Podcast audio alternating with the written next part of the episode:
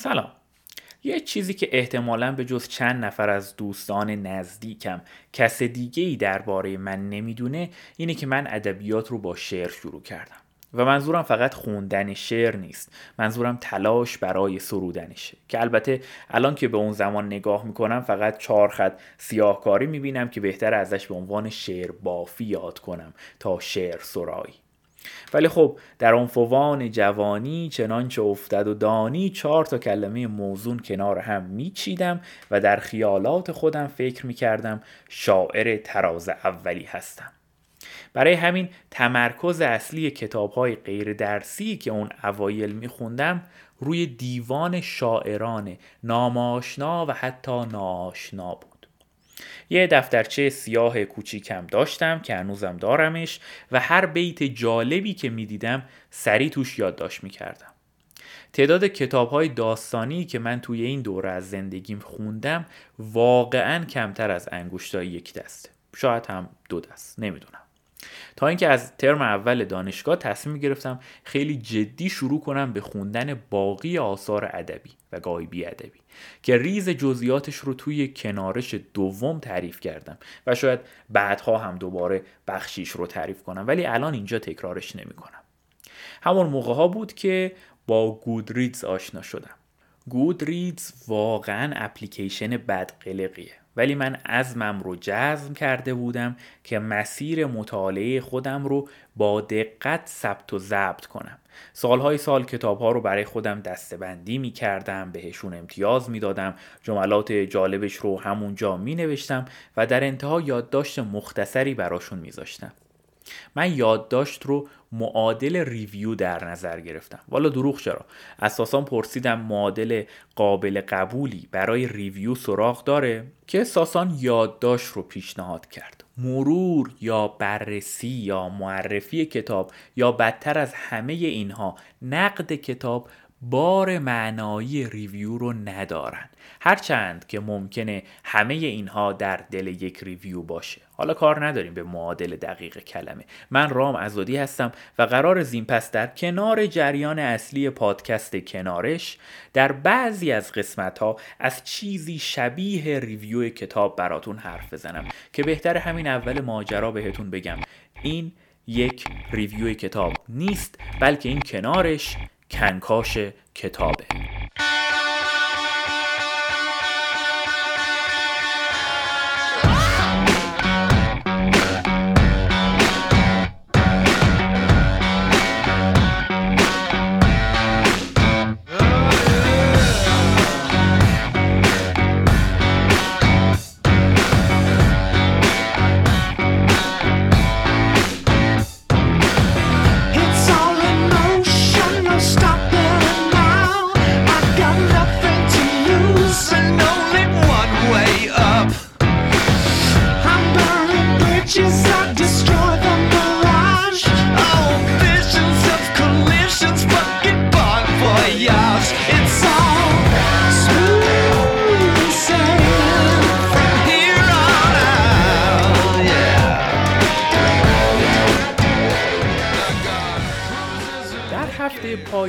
آبان ماه 1399 من مجبور بودم برای یکی از مشقهای دانشگاهیم از لیست کتابهای پیشنهادی استاد یکی رو انتخاب بکنم بخونم و برای اون کتاب یه ریویوی هزار کلمه ای بنویسم.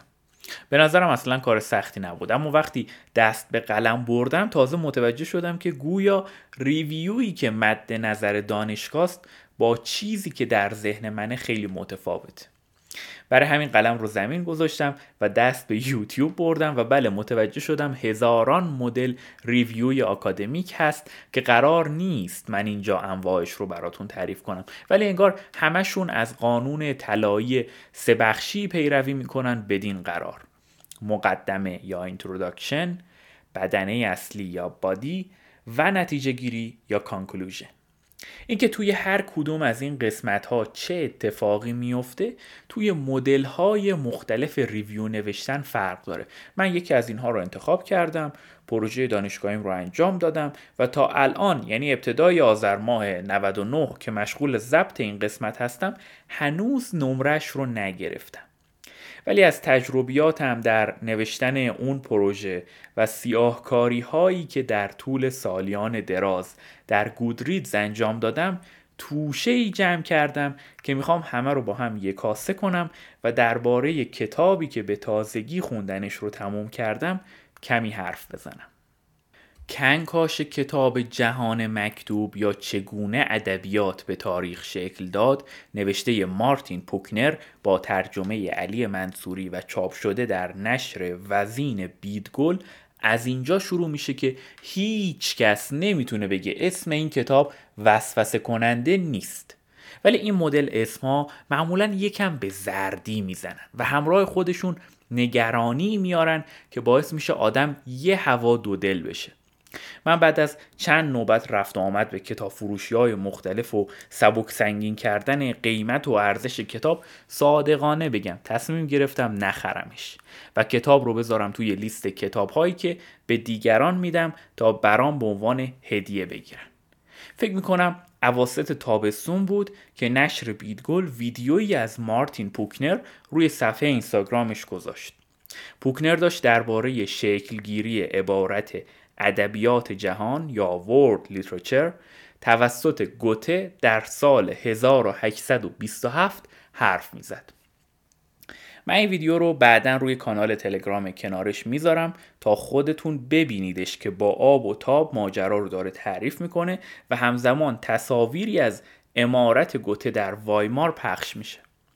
مارتین پوکنر خودش استاد ادبیات تطبیقی در دانشگاه هاروارد و زنده است الان. یعنی فکر نکنید کتاب مال 600 سال پیشه.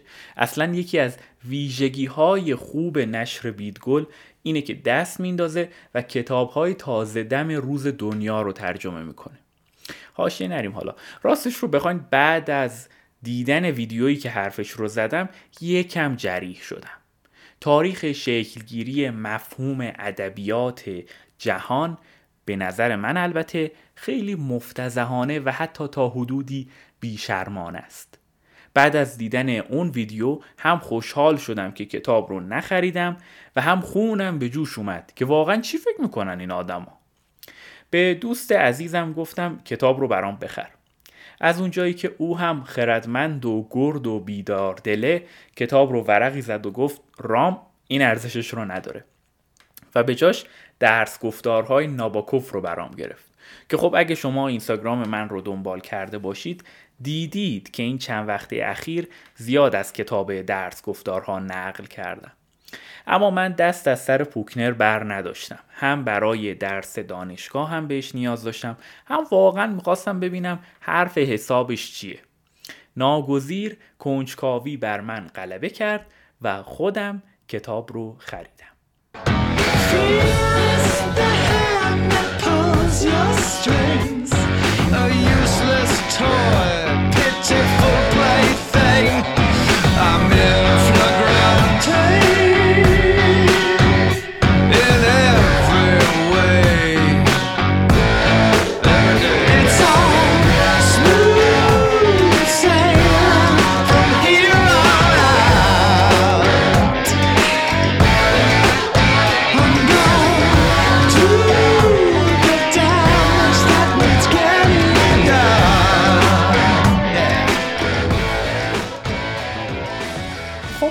حق نگذریم واقعا کتاب خوشخان و جذابیه. نویسنده در مقدمه شروع می‌کنه میگه من همیشه به این فکر می‌کردم که دنیا بدون ادبیات و کتاب ها چه شکلی می‌شد. خب شنونده ناآگاه یا خوشمزه ممکنه الان بگه فرق خاصی نمی‌کرد. اما پوکنر میگه اتفاقا خیلی فرق می‌کرد. مثلا شما توجه داشته باش که اگر داستانهای شفاهی قلمی نمی شدن و روی کاغذ نمی اومدن و بعدتر با اختراع دستگاه چاپ به صورت انبوه و ارزان در دسترس عموم قرار نمی گرفت درک ما از تاریخ، ادیان، نظریه های سیاسی و فلسفی به کلی متفاوت می شد. بعد میاد پاش رو فراتر می‌ذاره و میگه آقا جان اصلا ادبیات فقط برای کتاب دوستان نیست ادبیات برای عموم آدم هاست و برای تایید حرف خودش میره سراغ سه فضانورد آمریکایی آپولو 8 که مأموریت رفتن به ماه و بررسی اوضاع رو بر داشتن. و اگه مثل من توی این داستانهای علمی خیلی ای نیستید باید بگم اون عکس معروف طلوع زمین بر فراز ماه رو همین بچه های خوب آپولو 8 زحمت تهیهش رو کشیدن. در 24 دسامبر 1968 حالا اصلا همه اینها به ادبیات چه ربطی داره؟ پوکنر جواب میده که بچه های آپولو 8 آزمایش های علومشون رو که انجام دادن یه پیام میدن به زمین که ما می‌خوایم یه چیزی بگیم. لطفا ما رو وصل کنید به برنامه زنده که حرفامون رو بزنیم و همه بشنون. سرتون رو درد نیارم. زمینی ها گوشی رو می‌ذارن روی اسپیکر رو میگن بفرمایید همه حاضریم. آندرس که یکی از این سه فضانورد بوده یه تیکه کاغذ نسوز از جیبش در میاره و معلوم میشه که از قبل یه متن رو برای این لحظه مهم تدارک دیده تا برای همه بخونه. در آغاز خداوند آسمان و زمین را آفرید و زمین بیشکل و خالی بود و تاریکی بر اعماق مسلط بود. و روح خداوند بر توده های تاریک بخار حرکت می کرد و خداوند گفت روشنایی بشود. و روشنایی شد. و خداوند روشنایی را دید و آن را پسندید و آن را از تاریکی جدا کرد. و خداوند روشنایی را روز و تاریکی را شب نامید. شب گذشت و صبح شد و این روز نخست بود. سپس خداوند فرمود توده های بخار از هم جدا شوند تا آسمان در بالا و اقیانوس ها در پایین تشکیل شوند و خداوند توده های بخار را از آبهای پایین جدا کرد و گنبد آسمان را به وجود آورد. شب گذشت و صبح شد و این روز دوم بود. پس از آن خداوند فرمود آبهای زیر آسمان یک جا جمع شوند تا خشکی پدید آید و چنین شد. و خداوند خشکی را زمین و اجتماع آبها را دریا نامید و خداوند آن را دید و پسندید.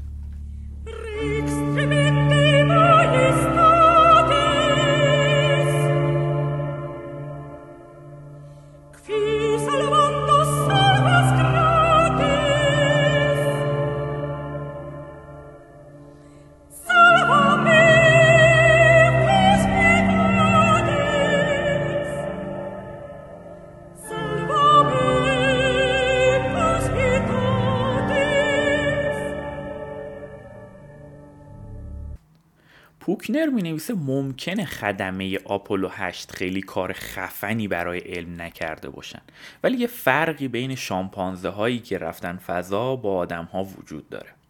آدما می‌تونن احساساتشون رو در اون شرایط با استفاده از ادبیات بیان کنن. و جالبه بدونید که هیچ یک از خدمه آپولو 8 هیچ گونه آموزش ادبی خاصی ندیده. ولی با قرار گرفتن در چنین موقعیت غیر معمولی برای توصیف تجربیاتشون از یک متن بنیادین ادبی استفاده کردن. متن بنیادین رو پوکنر چند جا به مدل‌های مختلف تعریف می‌کنه. ولی اینجا میگه متون مرجع فرهنگی هستند که هر فرهنگی یکی از این متون برای خودش داره. لزوما هم چیزی شبیه کتاب مقدس نیست. مثلا مانیفست مارکس رو به عنوان یک متن بنیادین معاصرتر در نظر می‌گیره. ولی ویژگی که همه این متنا دارن انگار اینه که به اهل اون فرهنگ یا جامعه میگن که از کجا اومدن و آمدنشان بهره چه بوده یا چطور باید زندگی کنند. بعد که این سه فضانورد برمیگردن زمین با شکایتی از طرف یک فعال آتئیست روبرو میشن که ناسا رو از هر گونه قرائت متون مقدس فرقه مسیحیت در فضا من می‌کنه. کار نداریم که صدای کمونیست ها هم در میاد که این کارا چیه. ولی از تمام این دعواها پوکنر قسمت قدرت ادبیاتش رو می‌بینه و میگه این جنگ بین متونه. نویسنده از اینجای داستان یه سفر تکاملی برای ادبیات در مقیاس جهانی در نظر گرفته و میاد یه نقشه می‌کشه و یه برنامه سفری ترتیب میده تا چهار گوشه جهان رو ببینه و با آدم های مطلع صحبت بکنه که بفهمه واقعا ادبیات چگونه به تاریخ شکل داده. خب بیاین از سال 336 پیش از میلاد در مقدونیه شروع کنیم. وقتی که شاه فیلیپ دوم مقدونی در تدارک عروسی دخترش بود که توسط آدمکشی ناشناس با خنجر به قتل می‌رسه. پسر شاه فیلیپ دوم که دست بر قضا بعدها میشه همون اسکندر کبیر این قتل رو بهونه می‌کنه برای لشکرکشی گسترده به سرزمین های پارسی. و بعدتر هر آن جایی که از دنیای آن زمان شناخته شده بود.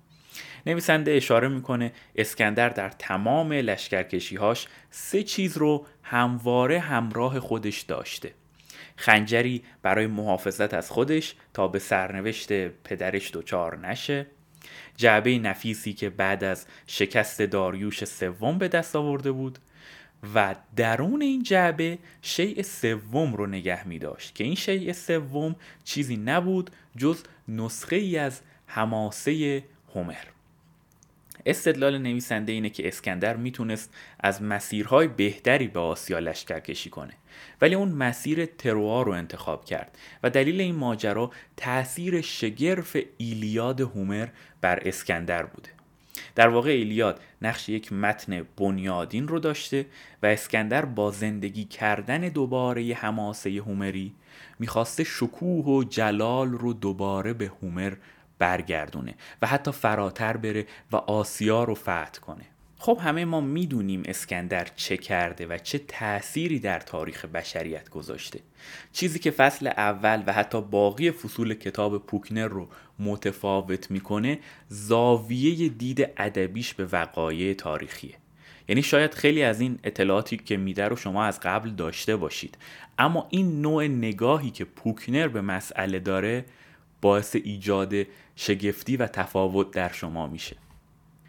در فصل دوم اون سراغ متن بنیادینی حتی قدیمی تر از هماسه های هومری میره و ماجرای کشف اتفاقی کتابخانه نینوا توسط باستانشناس انگلیسی هنری لایارد در نزدیکی موسل امروزی رو بررسی می‌کنه. هماسه گیلگمش قدیمی ترین شاهکار ادبی جهانه که به دلیل اینکه روی لوهای گلی ثبت و ضبط شده بعد از آتش سوزی گسترده نینوا سالم مونده دفن شده و حالا در سال 1844 میلادی توسط این باستانشناس انگلیسی دوباره کشف میشه. و دقت داشته باشید که چقدر دیر کشف میشه سال 1844 میلادی. یعنی خیلی اخیراً میشه گفت ما متوجه این متن باستانی شدیم که قدیمی ترین شاهکار ادبیات جهانه. خب ببینید داستان ها که از ابتدای حضور آدم ها روی این کره خاکی وجود داشتن. چون آدم ها دوست دارن قصه بگن و بشنفن و ما می‌دونیم خط در حدود 5000 سال پیش در بین النهرین اختراع شده. ولی برای مقاصد حساب و کتاب و در یک کلام اقتصادی.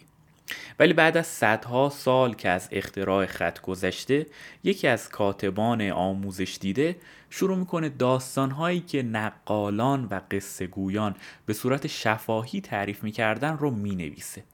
و اینجا نقطه چرخش ماجراست. ما نمی‌دونیم چرا و چطور این فکر به ذهن این کاتب رسیده. مهم اینه که از برخورد خط و داستانها چیزی متولد شده که ما امروز بهش میگیم ادبیات. هماسه گیلگمش در سال 1200 پیش از میلاد نوشته شده. ولی کسی چه می‌دونه که چند صد سال پیش از نوشته شدن این داستان واقعا گیلگمش وجود داشته؟ نویسنده بعد از نقش آشوربانیپال در حفظ و نگهداری گیلگمش میگه و بعد داستان کشف شدنش رو تعریف می‌کنه و کل فصل دوم درباره اینه که چطور خط و داستانهای شفاهی با همدیگه ادبیات رو شکل میدن. به صورت مکتوب و نخستین نوشته های داستانی مکتوب ثبت و ضبط میشه.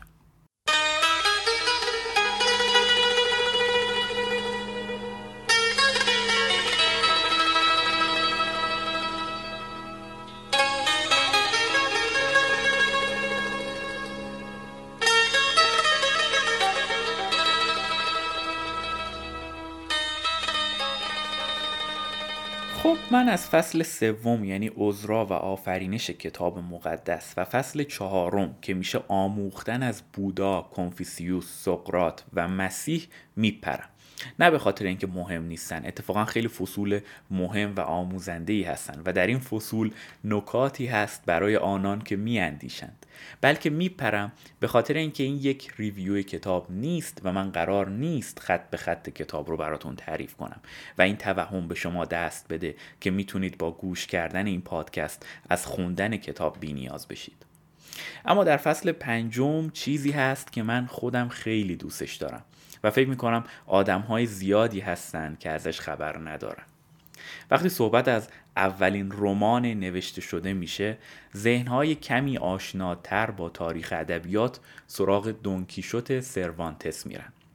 درست مثل وقتی که از اولین دستگاه چاپ حرف می‌زنیم گوتنبرگ و ماشین چاپش میاد جلوی چشممون. اما واقعیت اینه که این چینی ها بودن که نخستین ماشین چاپ رو اختراع کردن و اتفاقا ازش برای چاپ حرف های بودا در مقیاس گسترده استفاده کردن. همین ماجرا درباره رمان هم صادقه. اولین رمان به شکلی که ما امروزه می‌شناسیم توسط بانو موراساکی در سال 1000 میلادی نوشته شده. یعنی 1020 سال پیش نوشته شده و بانو موراساکی از ندیمه های دربار ژاپن بوده که با نوشتن رمان سرگذشت گنجی تقریبا از ندیمه بودن در میاد و به نون و نوایی می‌رسه. و اشتباه نکنید ما اسم نویسنده رو نمی‌دونیم و بانو موراساکی در واقع یکی از شخصیت های داستانه.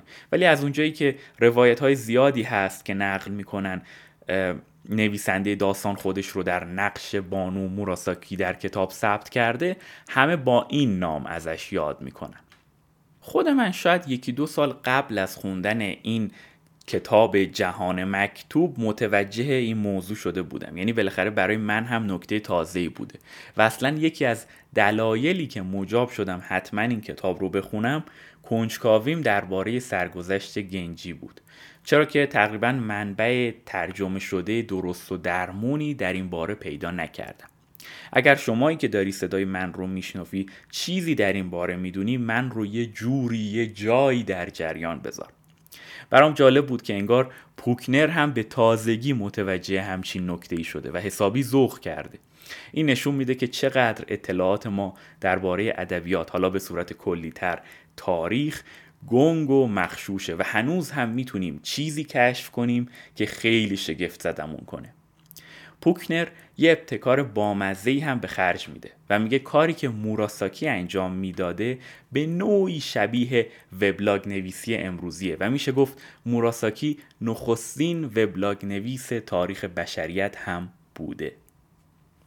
فصل ششم به هزار و یک شب می‌پردازه و این ناراحت کننده است که نقش ایران در این فصل خیلی کم رنگ شده. فقط ابتدای ماجرا میگه آره احتمالا اصل داستان ریشه ایرانی داره و انگار نه انگار که راوی داستان اسم شهرزاده و خب این اسم مشخصا ریشه فارسی داره.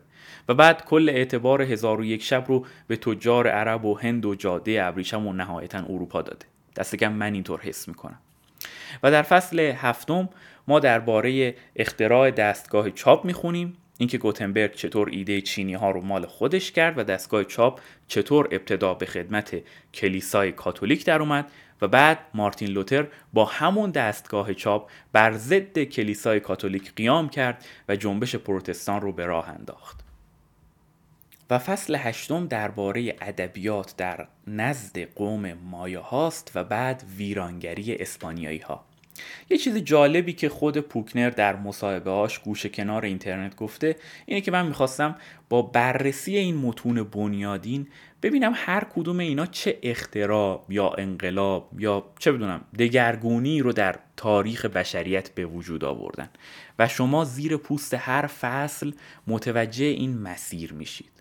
مثلا در همین فصل نهم ماجرای خلق دونکی شد توسط سروانتس و لزوم ابداع قانون کپی یا حق معلف رو می‌خونیم یا مثلا فصل دهم به تاثیر رسانه در استقلال ایالات متحده امریکا می‌پردازه You know, where we are today was really my most important question. In a sense, I went back because we live through this unusual time of a real revolution in writing technologies with the internet that changes how stories are being written, how they are read, how they are distributed, and that also means what kinds of stories are being written down now. And so, in a sense, what I did is look at the prehistory of our own moment, the 4,000 years of writing technologies, the different moments when new technologies changed the way we tell stories. And so when I look from that long history to the present, I see both real change, but I also see some uh, uh, ret- almost returns to the past. یادتونه اول این قسمت گفتم من بعد از دیدن ویدیوی پوکنر درباره گوته و تاریخ شکلگیری عبارت ادبیات جهانی World Literature جریح شدم و رفتم که بخونم این کتاب رو اصل ماجرا توی همین فصل 11 همه. در تاریخ 24 می 1827 یوهان پیتر اکرمان شاعر جوان که به تازگی به عنوان مباشر گوته استخدام شده مشغول گپ و گفت با گوته است که یهو گوته میگه من یه رمان چینی خوندم اخیرا که خیلی خفن بود. بعد اکرمان با یه حالت تمسخری برمیگرده بهش میگه چینی ها هم مگه رمان دارن؟ یا اصلا مگه ادبیات دارن اونا؟ گوته میگه به کجای کاری? چینیا دست کم هزار تا رمان دارن که خیلی هاشون از رمان های فرانسوی و آلمانی و انگلیسی بهتره. توجه داشته باشید که در اون زمان این سه قدرت اروپایی تقریبا ادبیات رو برای خودشون می‌دونستن و حالا با ارفاق برای باقی کشورهای اروپایی. حالا با وجود اینکه گوته اینطوری میگه باز کرمان مسخره بازیش رو در میاره و میگه نه بابا چرت نگو. و تا گوته می‌خواد حرفش رو کامل کنه یه صدای کالسکه ای از توی کوچه میاد که جفتشون میرن دم پنجره ببینن چی شده کی اومده. که می‌فهمن مثل اینکه کسی نیومده و حالا یا اشتباه شنیدن یا کالسکه رفته. دوباره تا گوته برمیگرده سر حرفش که بگه عزیز من باقی کشورهای دنیا هم ادبیات دارن. باز همون داستان صدای کالسکه تکرار میشه. فقط گوته می‌رسه بگه به نظر من اصر ادبیات جهانی فرا رسیده و همه ما باید به شتاب گرفتنش کمک کنیم. اکرمان این حرف گوته رو می‌نویسه و میاد نمک بریزه. فکر می‌کنه چی میشه؟ بله بازم صدای کالسکه و بازم میرن دم پنجره و باز هم کسی نبوده. بعدش هم بحث تو بحث میشه اصلا یادشون میره چی داشتن می‌گفتن. ولی این تاریخ به عنوان تاریخی که عبارت ادبیات جهانی برای اولین بار توسط گوته به کار رفته ثبت شده. خب نگاه کنید واقعا خیلی احمقانه نیست. خط که اولین بار در بین النهرین اختراع شده. قدیمی ترین حماسه بشری هم که خب گفتیم گیلگمش بوده و تازه 17 سال بعد از این حرف گوته کشف میشه. رمزگوشایی و خوندنش بماند. دستگاه چاپ هم که ساخته چینی هاست. اولین رمان به شکل امروزیش هم مال هزار سال پیشه که در ژاپن نوشته شده. من اصلا وارد سابقه تاریخی شعر فارسی و شاهنامه و مصنوی مولوی و خیلی چیزای دیگه نمیشم. ولی واقعا این چه دیدگاهیه که اروپایی نسبت به باقی جهان داشتن؟ و اصلا همین دیدگاه مجوز استعمار و قتل و قارت بقیه کشورها رو بهشون داده. یه نفرم که مثل گوته یه هوا توجهش به مسائل فرهنگی این کشورهای به زعم اونها در پیت جمع شده این برخورد رو باش می‌کنن.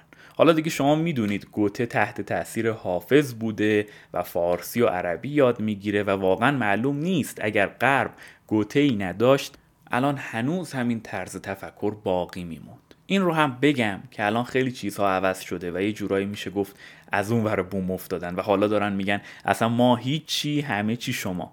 این هم اشتباه دیگه. بشریت یه مجموعه به هم پیوسته است. مثل یه خانواده میمونه.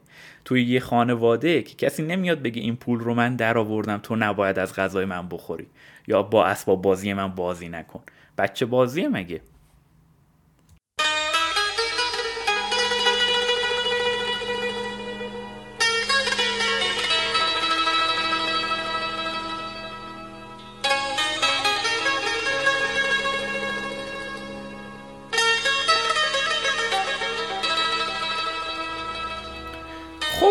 اصل ماجرا رو تعریف کرد. منم دیگه خسته شدم و حال ندارم ریز جزئیات باقی کتاب رو تعریف کنم.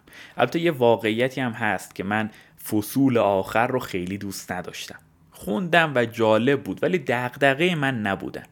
اگه تیتروار بخوام بهتون بگم که بعدش چی میشه باید بگم میره سراغ مارکس و انگلس و مانیفست کمونیست و بعد نوشتن علیه اتحاد جماهیر شوروی. بعد خیلی یهویی از وسط شوروی میپره میره حماسه سونجاتا در غرب آفریقا رو میگه و بعد میره از ادبیات پسا استعماری و درک والکات شاعر کارایبی برنده نوبل ادبیات حرف می‌زنه. که خب توجه دارید که این روزها در فرنگسون بحث روز ادبیات مسائل پسا استعماری و جنسیتیه و در فصل پایانی میبنده روی مدرسه جادوگری هاگوارتس و فستیوال ادبیات جهانی و یهو سلمان رشدی و تمام. امیدوارم این شیوه تیتروارم به قدر کافی کنجکاویتون رو تحریک کرده باشه که برید سراغ کتاب. ولی به عنوان سخن پایانی من نفهمیدم چرا مثلا هیچ حرف پررنگی از ادبیات فارسی توی این کتاب زده نمیشه. اشتباه نکنید من اصلا از اون دسته آدم هایی نیستم که فکر می‌کنم هنر نزد ایرانیان است و بس. اتفاقا مخالف این ایدم. ولی اینکه مثلا گوته تحت تاثیر شعر فارسی و خصوصا حافظ بوده چیزی نیست که توهم خود بزرگ بینی ملی باشه. واقعا اینطور بوده. و خب چرا اشاره نمیشه بهش؟ و اصلا گوته رو ول کنید. یعنی هزار سال شعر فارسی هیچ حرفی برای گفتن نداره. ولی درک والکات شاعر جزیره کوچک سنت لوسیا که به قول نویسنده فقط 160 هزار نفر جمعیت داره و به تازگی استقلالش رو به دست آورده باید یه فصل کامل دربارش نوشته بشه. نمی‌دونم والا خدای داند. البته بیانصاف نباشیم. پرداختن به مسئله ادبیات جهانی با یه همچین دید از بالایی که یه سیر تکاملی برای ادبیات در نظر بگیریم نیازمند دانش بسیار بسیار زیادیه. دست کم نویسنده باید از چهار گوشه جهان چیزکی درباره تاریخ ادبیات بدونه و قوه تحلیل خوبی داشته باشه که خب مارتین پوکنر به خوبی از عهده این کار بر اومده و میشه بر اون بخشید که خب بنده خدا همه ادبیات جهان رو که از بر نداره. و این دیگه بر عهده ما و دیگرانی است که این کتاب رو می‌خونن یا صدای من رو میشنفن و تصمیم می‌گیرن به شتاب دادن به جریان ادبیات جهانی کمک کنند. در انتها از خود پوکنر نقل می کنم که مهمترین درسی که از تاریخ ادبیات میشه گرفت اینه که تنها زمانت برای بقای یک متن تداوم بهرهگیری است. یعنی یک متن باید اونقدر جهان شمول باشه که در نسلهای مختلف ترجمه، تحریر و رمزگشایی بشه تا بتونه در گذر زمان باقی بمونه. این آموزشه که آینده ادبیات رو تضمین می‌کنه. نه فناوری.